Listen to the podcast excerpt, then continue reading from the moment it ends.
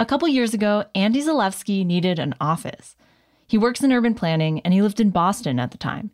So he rented a space from WeWork. And he was really impressed by their perks.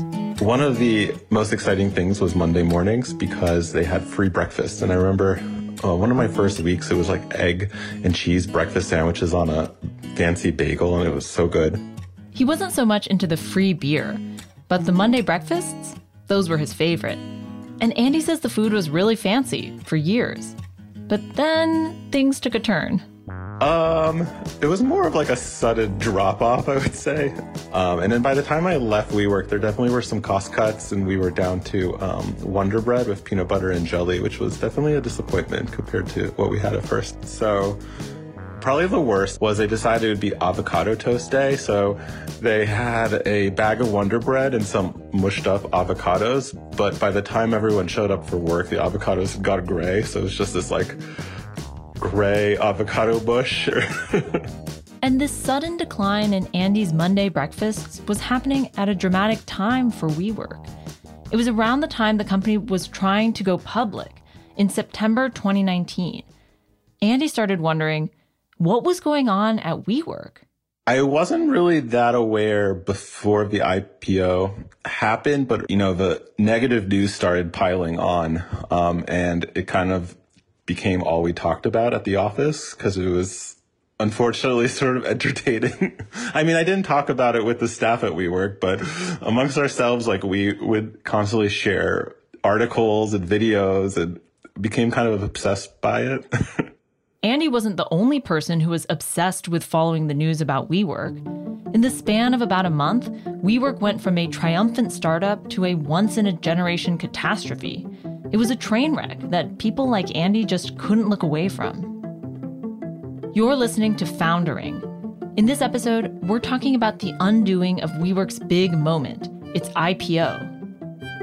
Behind the scenes of WeWork's IPO saga, there was a power struggle between two men. First, we have Adam Neumann, WeWork's brash, ambitious, and extravagant CEO. And the second man is WeWork's biggest backer, Masayoshi Son, CEO of SoftBank and an eccentric billionaire investor.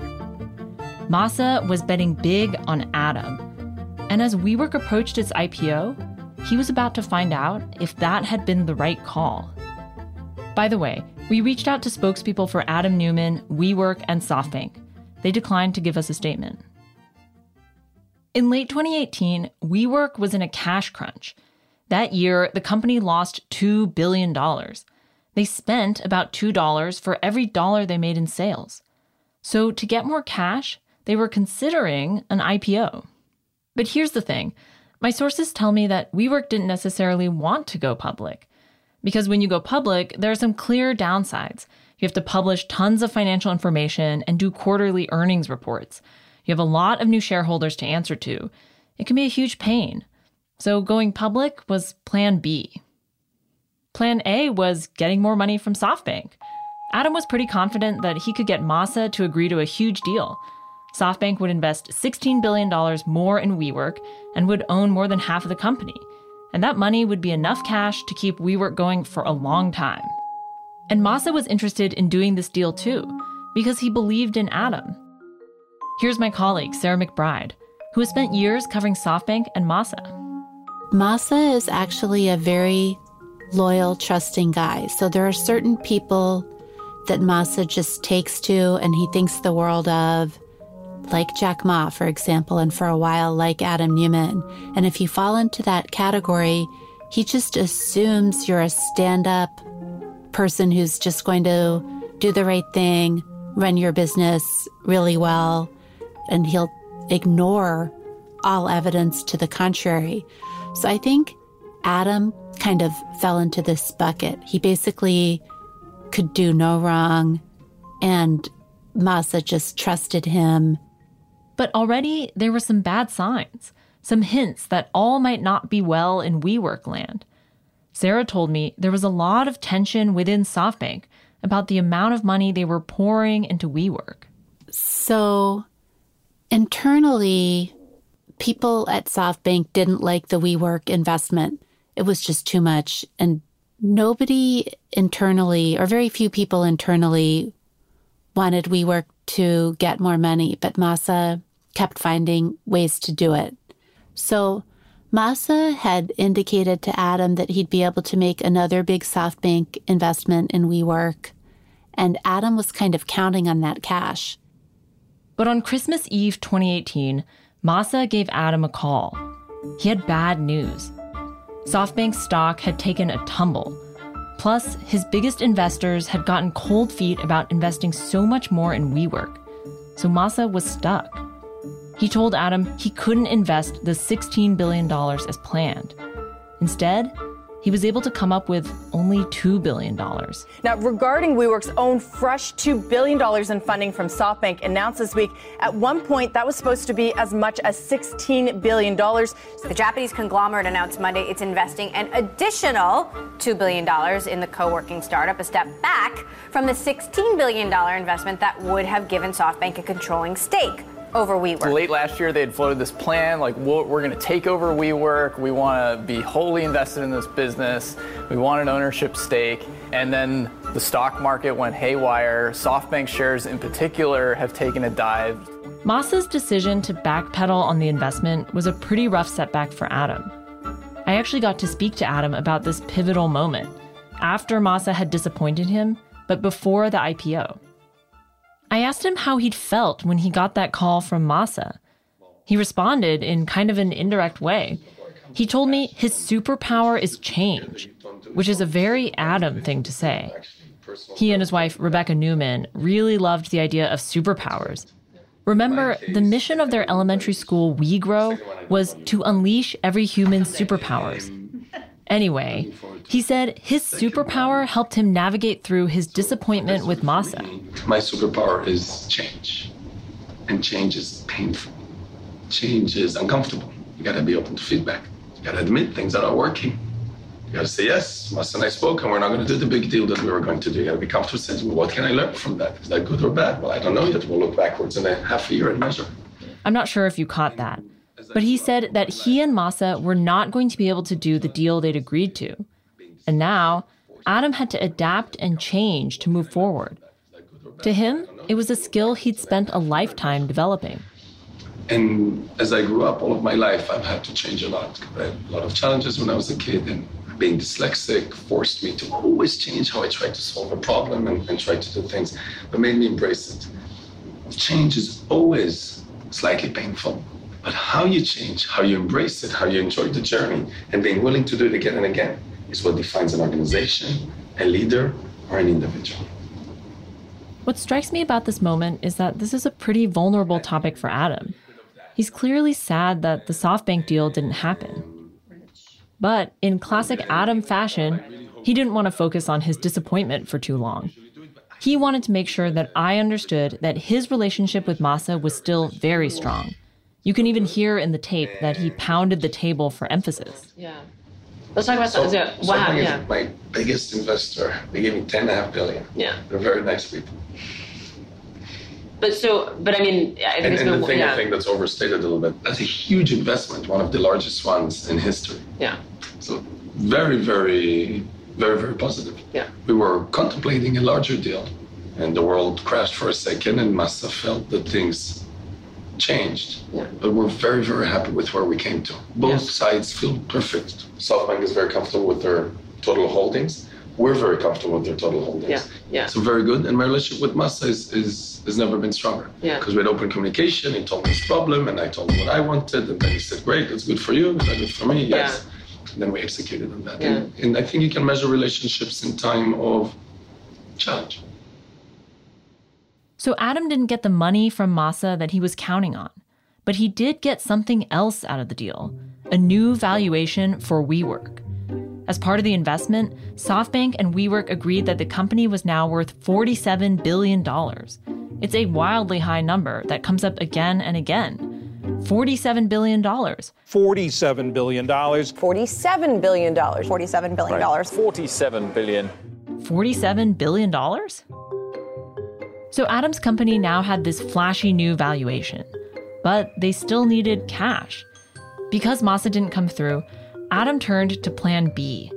He decided to go all in on an IPO. whether his company was ready or not.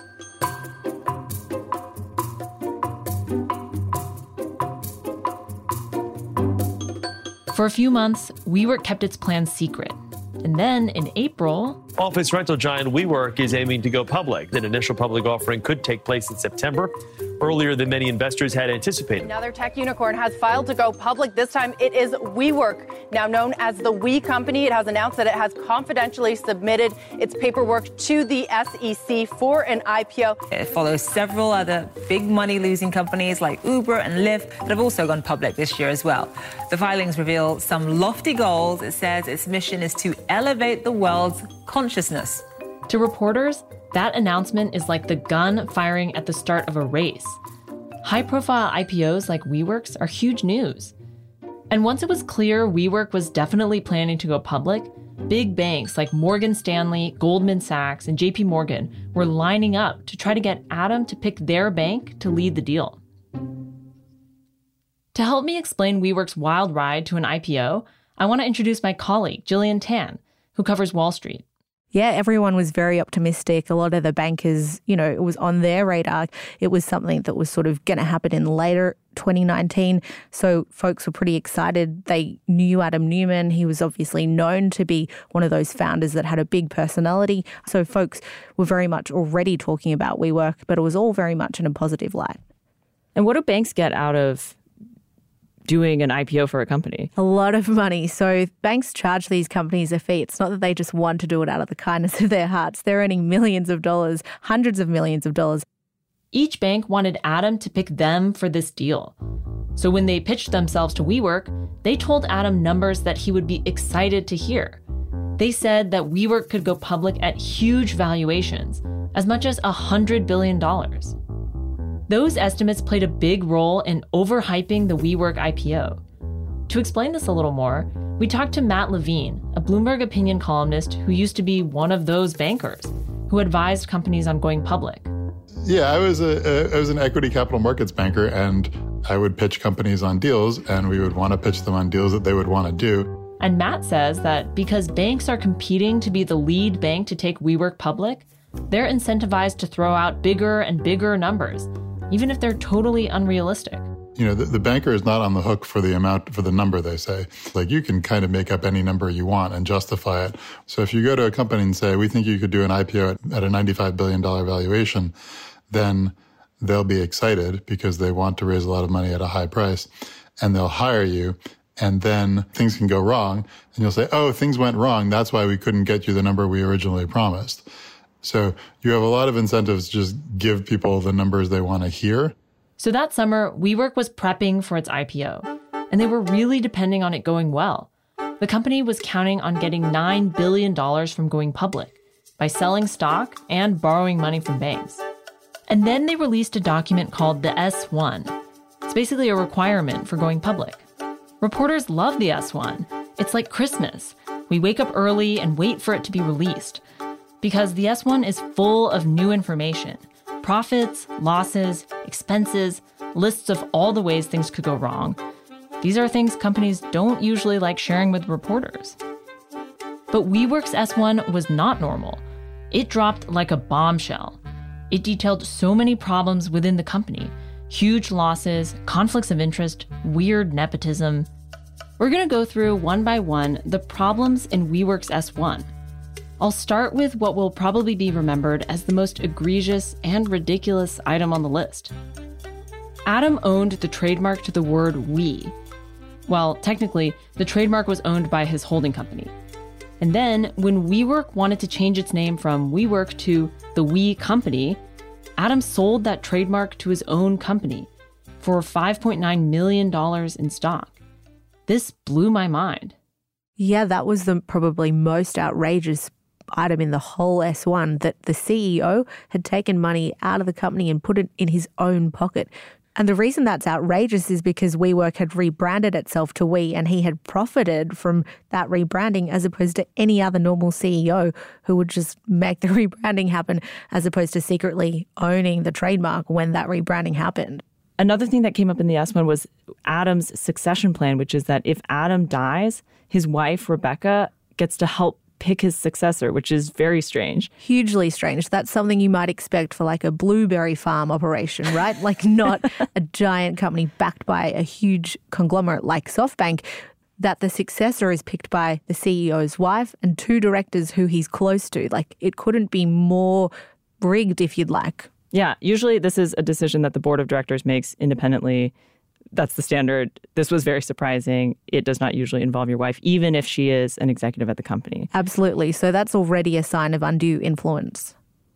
And just to keep adding to the list, Adam personally owned stakes in buildings where WeWork was a tenant, which means that WeWork, his company, is paying him, Adam Neumann, rent, which is a total conflict of interest. It means kind of you're on both sides of this transaction. And it's just one of these things that people don't do. And it was a huge red flag. Yeah. So he was literally buying up these properties and then immediately leasing them to WeWork.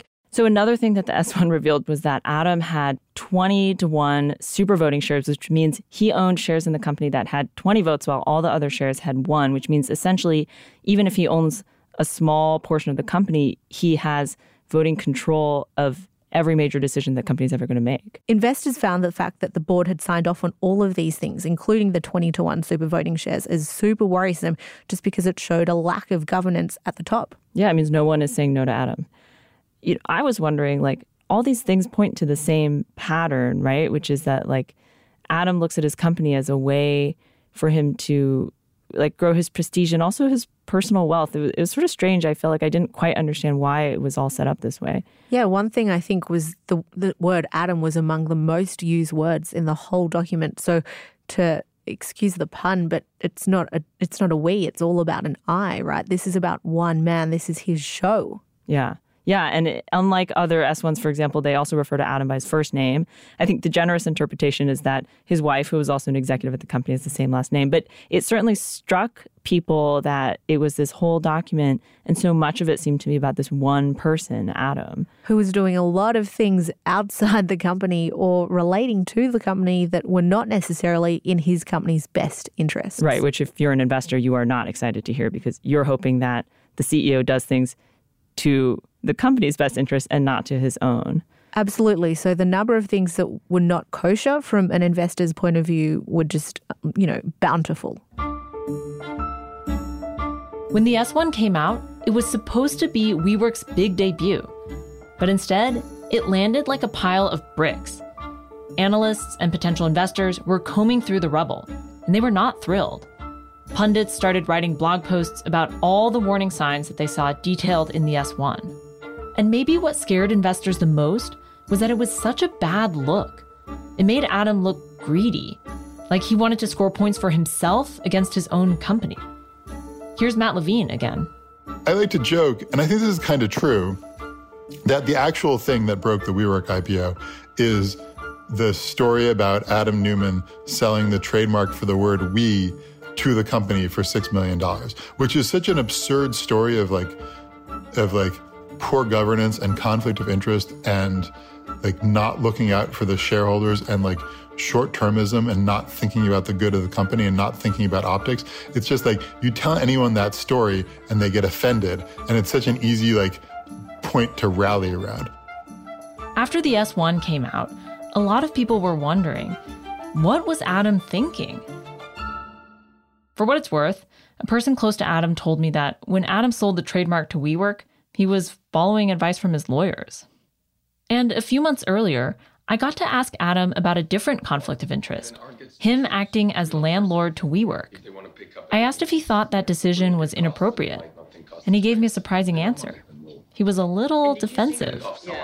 Did you think in the end that it was inappropriate to have those holdings for you, for you personally? Do you think it's inappropriate? I think as founders, it's our job to lead into growth and innovate. And I think when you disrupt an industry, if you don't have the care, if I don't put my own money on it, why would other real estate owners ever have the courage to buy it? If I don't think it's a good investment, why would anyone else think? Yeah, but doesn't it make it a little different if you're sitting on both sides of the table? Not I mean, if I'm losing money on the side of the real estate, which is fashion. Not if what I did was purely for the sake of pushing uh, the business up. Okay, so you hear Adam saying here that he lost money. That's actually open to debate. But let me explain some of his reasoning. Adam agreed publicly to sell his stakes in the buildings back to WeWork at cost. So, assuming those buildings rose in value, Adam was losing out on the profits he could have made by selling them. At the same time, Adam was still collecting rent. I spoke to two people close to him who told me that Adam was charging below market rates. But one of them said Adam also made a profit on at least one of the buildings he owned. Regardless, Adam acting as a landlord to his own company is a pretty glaring conflict of interest. While I was sitting down with Adam, there was one point he really wanted me to understand. He felt that his actions were justified because he did it to help WeWork grow. He was a founder trying to lead. He said that he had to buy those buildings in order to show other landlords it was a good investment. WeWork wants to develop cities in the future, Mm-hmm. but wasn't able to buy anything. Yeah. Uh, funds weren't buying. Mm-hmm. Landlords were talking Yeah. this and come do this with us. No one was doing it. Yeah. So okay, if no one's gonna do it, we'll do it first. Sure, sure, sure, sure. Yeah. So that's that's why we did it, and I'm very excited that I did it. Because if I if I wasn't able to do it, I don't think we would be today at this stage. I'm excited I did it. If I wasn't able to do it, we wouldn't be at this stage. It's amazing that Adam said this, even after he had been criticized for this conflict of interest. And after the S1 came out and revealed even more conflicts, a lot of people were asking, why did WeWork think it was a good idea to publish the S1? Well, I heard one theory that WeWork had always been running their business this way, and it hadn't been a problem for them before. Here's Matt. Why were they comfortable with those conflicts of interest is an interesting question, right? I mean, part of it is like a lack of self awareness that sort of permeated everything in WeWork. So, this aligns with what a few different sources have told me over the years that Adam is not a detail oriented guy, that he rarely uses a computer. And there's a second part to Matt's theory. I mean, part of it is that a lot of tech companies had gone public with pretty gruesome governance terms and pretty gruesome conflicts of interest, and the market had crumbled and bought them. Just to give you some more context, Snapchat, for example, had recently sold shares in its IPO that had zero votes. That was unprecedented and seen as a huge power grab by its founders. But Snapchat was such a hot company, so investors held their noses and bought it anyway. And I think if you're WeWork, you think we're not that much worse in these disclosures than a lot of other companies, and we're better because we're WeWork and we're building community and we're the world's first physical social network. So people who were willing to suck it up and buy Snap, um, even with bad governance terms, should be willing to suck it up and buy WeWork with like ridiculous conflicts of interest. All this backlash made its way over to Masa in Tokyo. At SoftBank, some of his lieutenants had been nervous about WeWork doing an IPO. But for a long time, they hadn't been able to convince Masa that WeWork was headed down the wrong path. Masa had been sure that Adam deserved his trust. Here's my colleague Sarah again. But then when the IPO documents actually became public, and it wasn't just that it didn't go well, people were mocking it. It became a meme. It was just brutal. And so after that, I think Masa was forced to acknowledge a bunch of things he hadn't wanted to acknowledge before that, that he just kind of ignored. Sarah says that Masa also took Adam's bad behavior personally. I think Masa felt betrayed by Adam. I think he'd put a lot of trust in Adam and just expected him to do a good job. And when it turned out Adam hadn't done a good job, it wasn't like, oh, Adam screwed up. It was a personal betrayal. I, I think that's just because Adam was in this special category of people that Masa just really believed in. And if you're in that category, you have to live up to it. And if you don't, that's it. So while everyone was freaking out over WeWork's S1, you might be wondering, what was WeWork doing? They were trying to salvage their IPO. Behind the scenes, the company was scrambling to make some changes to try to reassure potential investors. They took Rebecca out of the succession plan. They decreased Adam's super voting shares from 20 to 1 to 10 to 1, and eventually all the way down to 3 to 1.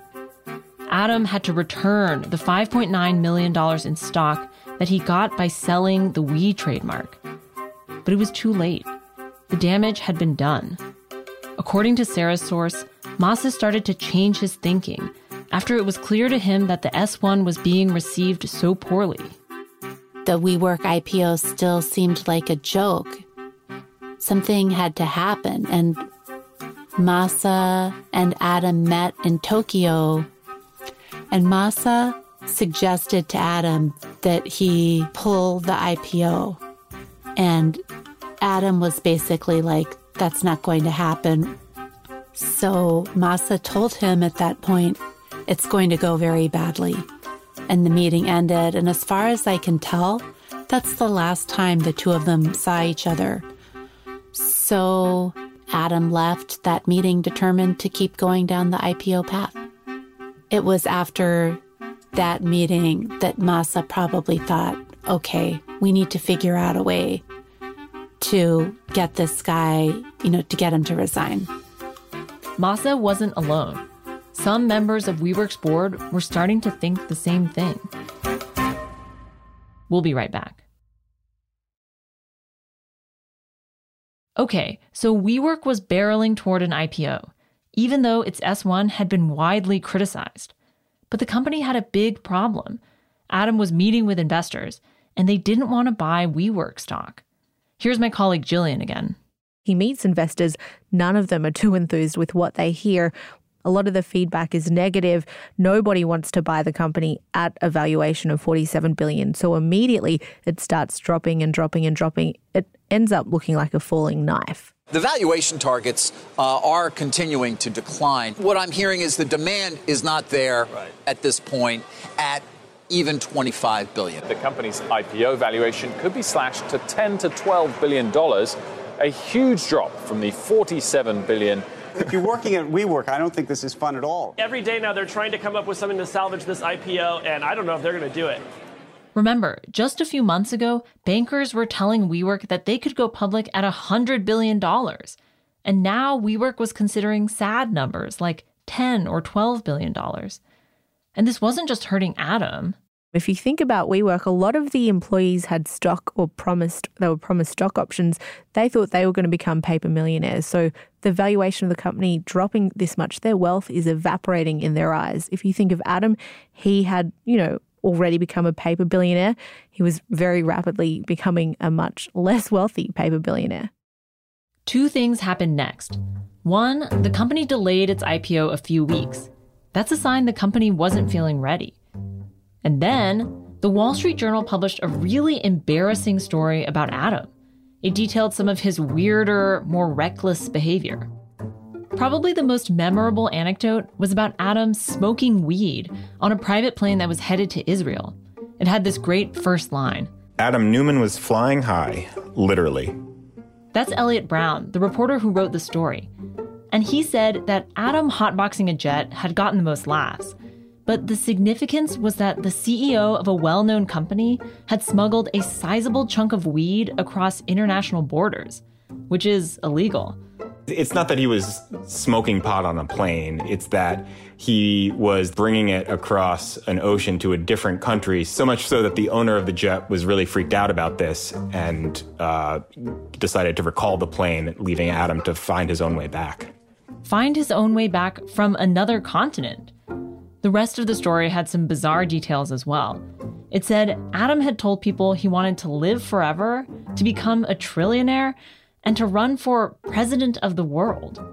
This was definitely within this broader concept of a messiah complex that you know he he had these giant ambitions to put WeWork around the world and then expand into elevating consciousness. Uh, this is one of those those messianic really expansive visions that has absolutely nothing to do with subleasing real estate or office space uh, and sort of flows naturally out of his mouth. The story made Adam sound pretty nuts. Among certain circles, everyone was reading it and laughing about it. But you know who wasn't laughing? Masa. Here's Sarah again.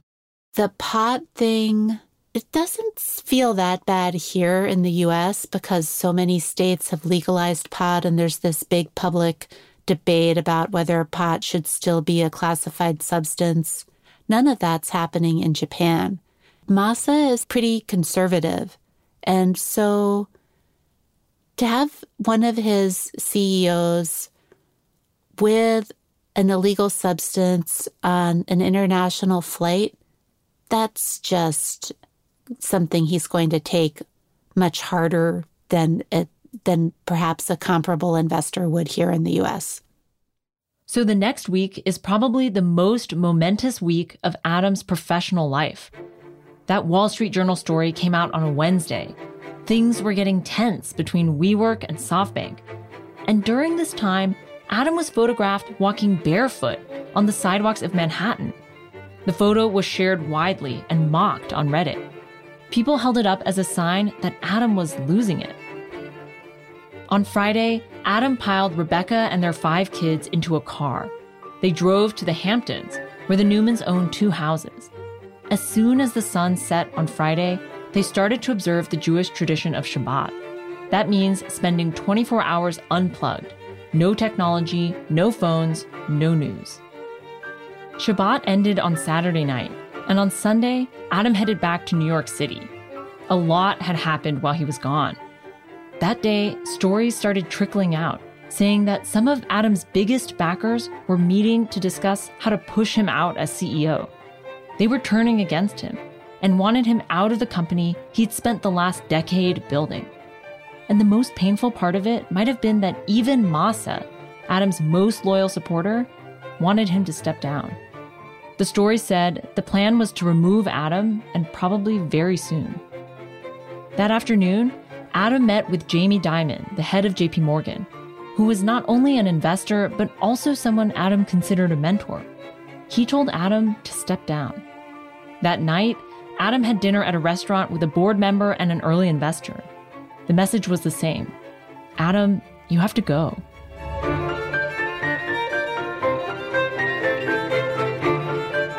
What happened the next morning, on Monday, depends on who you ask. Some sources say Adam was calm and spent the day in meetings hammering out the details of his succession plan. Others say Adam was anything but calm, that he started shouting at board members when he realized his time was up. But by Monday night, they had all agreed Adam would go. That evening, Adam returned to his townhouse near Gramercy Park. Inside, there was a group of people waiting for him friends, coworkers, people who wanted to be there for him. Someone described it as sitting Shiva, which is the Jewish tradition of grieving. On Tuesday morning, Adam dialed into a conference call. There was no arguing, it was already over. One by one, the board members voted to remove Adam as CEO. When it was his turn, he voted against himself, too. When the company announced it, it was a huge surprise. It's like if you watched Survivor and, you know, one of the main contestants put their own light out and voted themselves off the island. Yeah. He was exiting himself from the company he created. So Adam is out. Rebecca resigned as well. And almost immediately, it felt like there was a move to wipe the company clean and get rid of everything related to Adam. They closed Rebecca's passion project, WeGrow, which was the school they had opened with their own children in mind. Within just a couple days, Several executives who were close to Adam and Rebecca, either through family ties or friendship, left. WeWork announced they were going to close down some of their side businesses and sell off some of their acquisitions. Less than a week after Adam stepped down, WeWork officially withdrew its IPO. Office space startup WeWork has officially postponed a plan to go public. The decision came less than a week after controversial co founder Adam Neumann stepped aside as CEO. WeWork is withdrawing its IPO prospectus. They are saying in a statement, We have decided to postpone our IPO to focus on our core business, the fundamentals of which remain strong. Holy cannoli. Has it been a rough quarter for IPOs? How do you see this? Well, I see this as math. Math wins. That's, that's what. And the company was in a dire situation. It turned out that WeWork was going to be running out of money in just a month or two. So WeWork was planning to do big layoffs, but they were so cash strapped that they couldn't afford to pay the severance. That's really awkward. You need to lay off a bunch of workers in order to cut expenses, but you can't even afford to do it. Yeah, I don't think we realized how bad it was until that very point that the company was actually going to run out of cash as soon as Thanksgiving if they didn't seek out some sort of rescue package.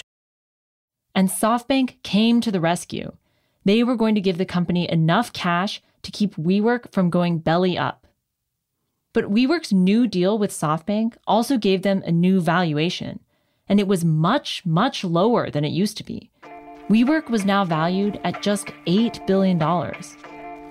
Just to put into perspective how insane that turn of fortune is, just a couple months earlier, bankers said the company could be worth $100 billion. The IPO fiasco vaporized an amount of money equivalent to the GDP of Latvia.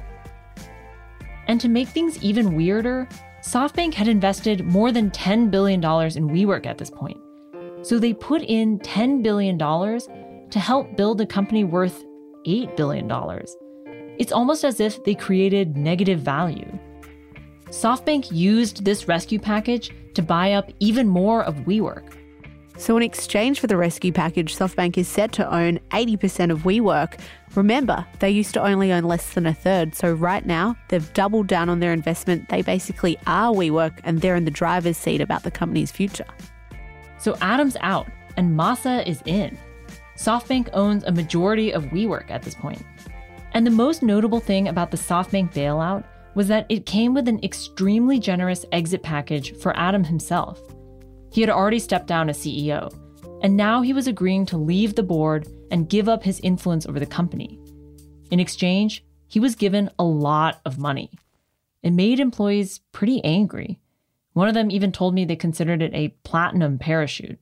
So, in exchange for walking away, Adam's getting a $1.7 billion package. And then, probably the most outrageous bit to everyone was a $185 million consulting fee that he was just getting cash. Just straight up cash. Straight up cash. Yeah, and employees were pissed. They felt like Adam was walking away with this chance at more than a billion dollars and they were likely to get laid off. It, it, was just, you know, they were fuming on Slack. There was this channel called IPO Talk and News where employees had been venting about how everything had been going wrong. And we actually saw some messages of it and, and ran a story about it. Yeah, we reported that um, a news article about Adam's golden parachute drew more than 100 thumbs down emojis from employees. And workers were just really unhappy that WeWork couldn't even afford to lay them off. But then this guy, their former CEO, was walking away with such a bundle of cash. One someone posted on Slack, so we're too broke to pay employees severance, but Adam gets 200 million. And then another posted a photo of the orphan from Oliver Twist with the caption, "Please Masayoshi-san, can I have some severance?" You know, to me after spending years covering WeWork, which then became the We company and has all these slogans about being better together and being part of a team, it was this kind of dark twist at the end that after Adam burned everything and set the company kind of in flames, he he walks away with all this all these rewards just for himself. It, it really felt like it went against all the things that he'd been talking about on stage for so long. Yeah, he had created such a big, strong sense of community. And then, really, instead of it all being about a we, it all became about him. So, the WeWork IPO had made a complete 180. It started out as this exciting, hopeful event that everyone, WeWork employees, bankers, investors, was going to get rich off of. And in just a couple months, it fell to the ground in a fiery crash. And the only person who seemed to walk away with a reward was also the person arguably most at fault Adam. All of a sudden, Adam had become a legend, someone people recognized and mocked and impersonated. Wanted posters with his face on them even appeared on lampposts around New York City. I went to a Halloween party later that month and there were four Adam Neumanns walking around. So, one thing they all weren't wearing is shoes because oh, he's pretty well known for walking around barefoot. Um, three of them had wigs, one just had the Adam hair down pat, and all of them were wearing these t shirts with the font made by We in different colors that he's been photographed presenting oh, yeah, I in. know that shirt. A couple of them had a cheeky blazer on top, and two had uh, SoftBank checks stuffed in the top pocket. Oh my God. I remember seeing photos on Twitter of people dressed up as Adam Neumann for Halloween. It was just that timing where it was a big news story right in the middle of October. Yeah, I posted a photo on Twitter that Bloomberg TV actually ended up oh using. Adam had turned into a huge joke. And what about Masa, the person who once believed in him so earnestly? What was he thinking about all this? About a week later, at an earnings presentation for SoftBank, Masa stood on stage and talked about Adam he was unusually candid. He said he had made a mistake in judgment. まあ彼の いい部分と悪い部分、えー、混在している部分がたくさんあると思いますで私は彼のいい部分について He has many strengths and flaws all mixed together I probably focused too much on his strengths That's something I regret very much. He had many negative sides, and I overlooked many of them. I regret that, especially the governance problems. So Masa said publicly that he had ignored many of Adam's shortcomings, and he regretted putting so much trust and money in Adam. This was a moment when so many people started asking, what kind of person is Adam Neumann? Was he an evil genius, fooling everyone all along? A failed visionary who couldn't make it work? Or just some guy who lucked into becoming a billionaire? And who was to blame for all this wreckage? A lot of people thought it was Adam's fault, but others pointed the finger at banks and investors for giving him boatloads of money and never holding him accountable. In the next episode, we'll look at the shattered ruins of WeWork's IPO disaster layoffs, toxic phone booths, another brutal battle between Adam and Masa, and a worldwide pandemic that casts doubt on the entire concept of co working.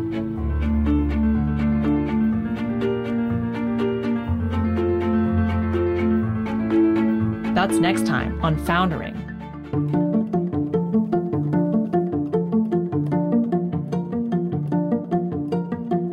Foundering is hosted by me, Ellen Huet. Sean Wen is our executive producer.